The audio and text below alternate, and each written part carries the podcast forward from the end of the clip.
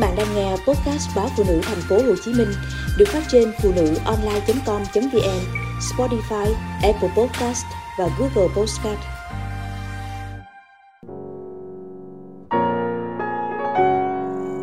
Nhà tù hôn nhân. Hương gọi điện thoại cho tôi. Lâu quá bạn bè không gặp. Cảm thấy nhớ.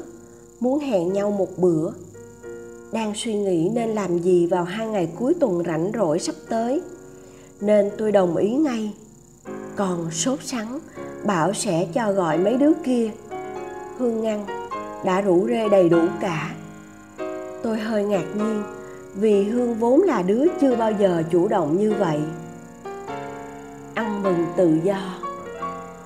Nhà hàng nổi tiếng, hương khuyến khích mọi người gọi toàn những món ngon và không quên kèm rượu.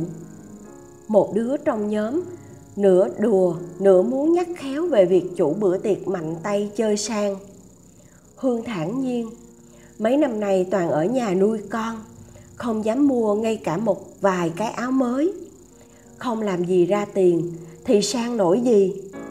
Nhưng hương đang vui, hương muốn ăn mừng một bữa thật đáng.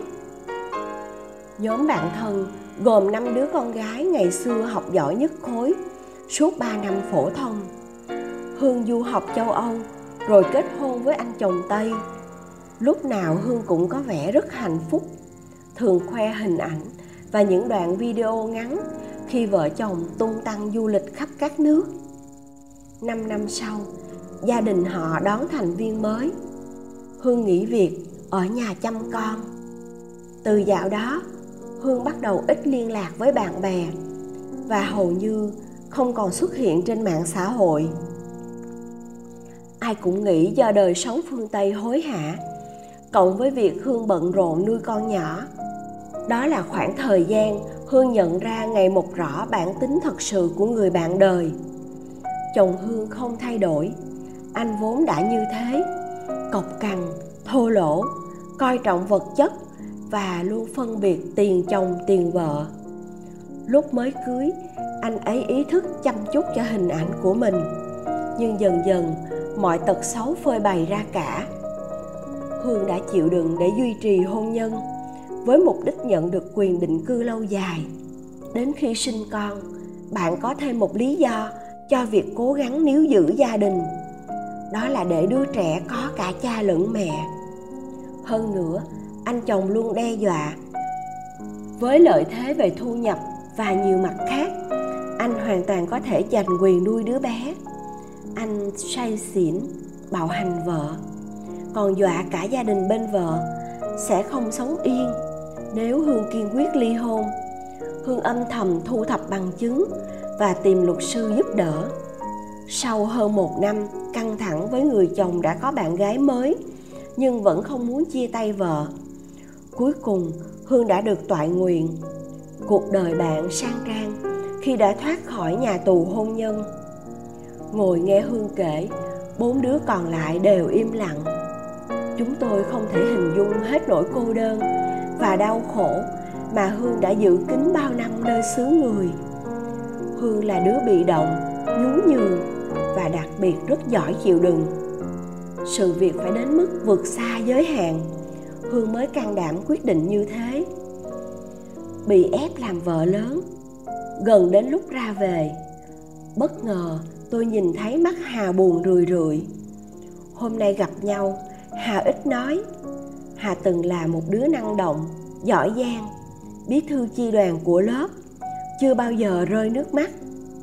Xong đại học, hà kết hôn với một doanh nhân thành đạt, vốn là bạn làm ăn của ba má hà hai đứa con chào đời, chồng lo doanh nghiệp, vợ tiếp tục lấy học vị cao hơn, rồi làm giảng viên. Một mẫu gia đình mơ ước của nhiều phụ nữ. Có một dạo, công ty nhà hà gặp sự cố truyền thông, bị đăng tin bất lợi trên vài tờ báo địa phương. Việc không ảnh hưởng nhiều đến hoạt động kinh doanh, nhưng từ đó, hà bắt đầu sống khép kín. Cũng như hương, hà từ bỏ mạng xã hội đổi số điện thoại. Bạn bè hầu như không liên lạc được nữa. Mọi người đùa. Hà đã thuộc giới thượng lưu, nên không còn thích giao du đồng môn xưa. Tôi hỏi, bằng cách nào hương có thể kéo được hà đến cuộc họp mặt hôm nay? Hai đứa cười. Tụi này vẫn liên lạc với nhau thường xuyên. Một đứa trong nhóm tỏ vẻ ganh tị. Hà lại cười. Độc thân như tụi bay sướng thấy mồ đi với mấy đứa độc thân và mấy đứa chồng con hạnh phúc như con mi tụi tao chỉ thêm tuổi thân. Im lặng một lúc lâu, hà tự bộc bạch. Hà rất thèm sự tự do của hương, muốn can đảm một lần để bứt phá mọi thứ và tìm lại sự yên bình đúng nghĩa. Vì con cái, vì quyền lợi vật chất và vì đủ thứ lý do khó gọi tên khác hà phải chịu đựng hàng chục năm qua. Thời gian tính bằng chục năm rất dài. Nỗi buồn trùm phủ lên người, khiến hà cảm giác già nua so với tuổi. Chồng chính thức lập phòng nhì trong những ngày hà chuẩn bị sinh đứa thứ hai. Ban đầu, hà cũng làm đủ mọi cách để bảo vệ hạnh phúc. Nhưng bạn không thể kéo chồng quay trở lại như trước. Đấu tranh không được, hà đành thỏa hiệp ban đầu chồng hà còn nể vợ, không bao giờ nhắc tới phòng nhì. Mấy năm sau, anh ấy đưa con riêng về ra mắt gia đình bên nội. Trong những dịp lễ tết tiệc tùng, hà tự nhủ, bọn trẻ vô tội, thôi thì bạn cũng cố gắng mở rộng trái tim mà đối xử tử tế với chúng. Vài năm sau nữa, chồng hà đưa luôn người vợ không chính thức về thăm họ hàng bao nhiêu ánh mắt đổ dồn về phía hà ngày hôm đó. Khi tình địch thản nhiên, ngồi chung bàn với hà và gọi hà là chị. Hà đã quyết định ly hôn, muốn cuộc đời bước sang một trang mới. Bạn không muốn chảy nước mắt, không muốn đối tiếp những đêm trằn trọc thao thức, buồn bã nữa. Hà đã soạn rất nhiều đơn, viết rồi lại xé. Bạn luôn tự hỏi tại sao hoàn cảnh tương tự, nhưng đứa yếu đuối như hương có thể vượt qua để giành lại tự do? Trong khi hà vẫn dẫm chân trong nghịch cảnh, các bạn cho hà một lời khuyên đi. Mắt ngân ngấn nước, hà đề nghị. Chúng tôi không dám khuyên bạn bất cứ điều gì. Chỉ hà mới hiểu rõ tình hình thật sự của mình, để đưa ra một quyết định đúng đắn nhất. Nhóm có năm đứa my hạnh phúc với anh chàng học chung đại học. Tôi và an còn độc thân. Hương tổ chức tiệc mừng hôm nay và hà vẫn đang loay hoay bế tắc. Hoàn cảnh khác nhau, nhưng chúng tôi luôn đánh giá cao vai trò của hôn nhân.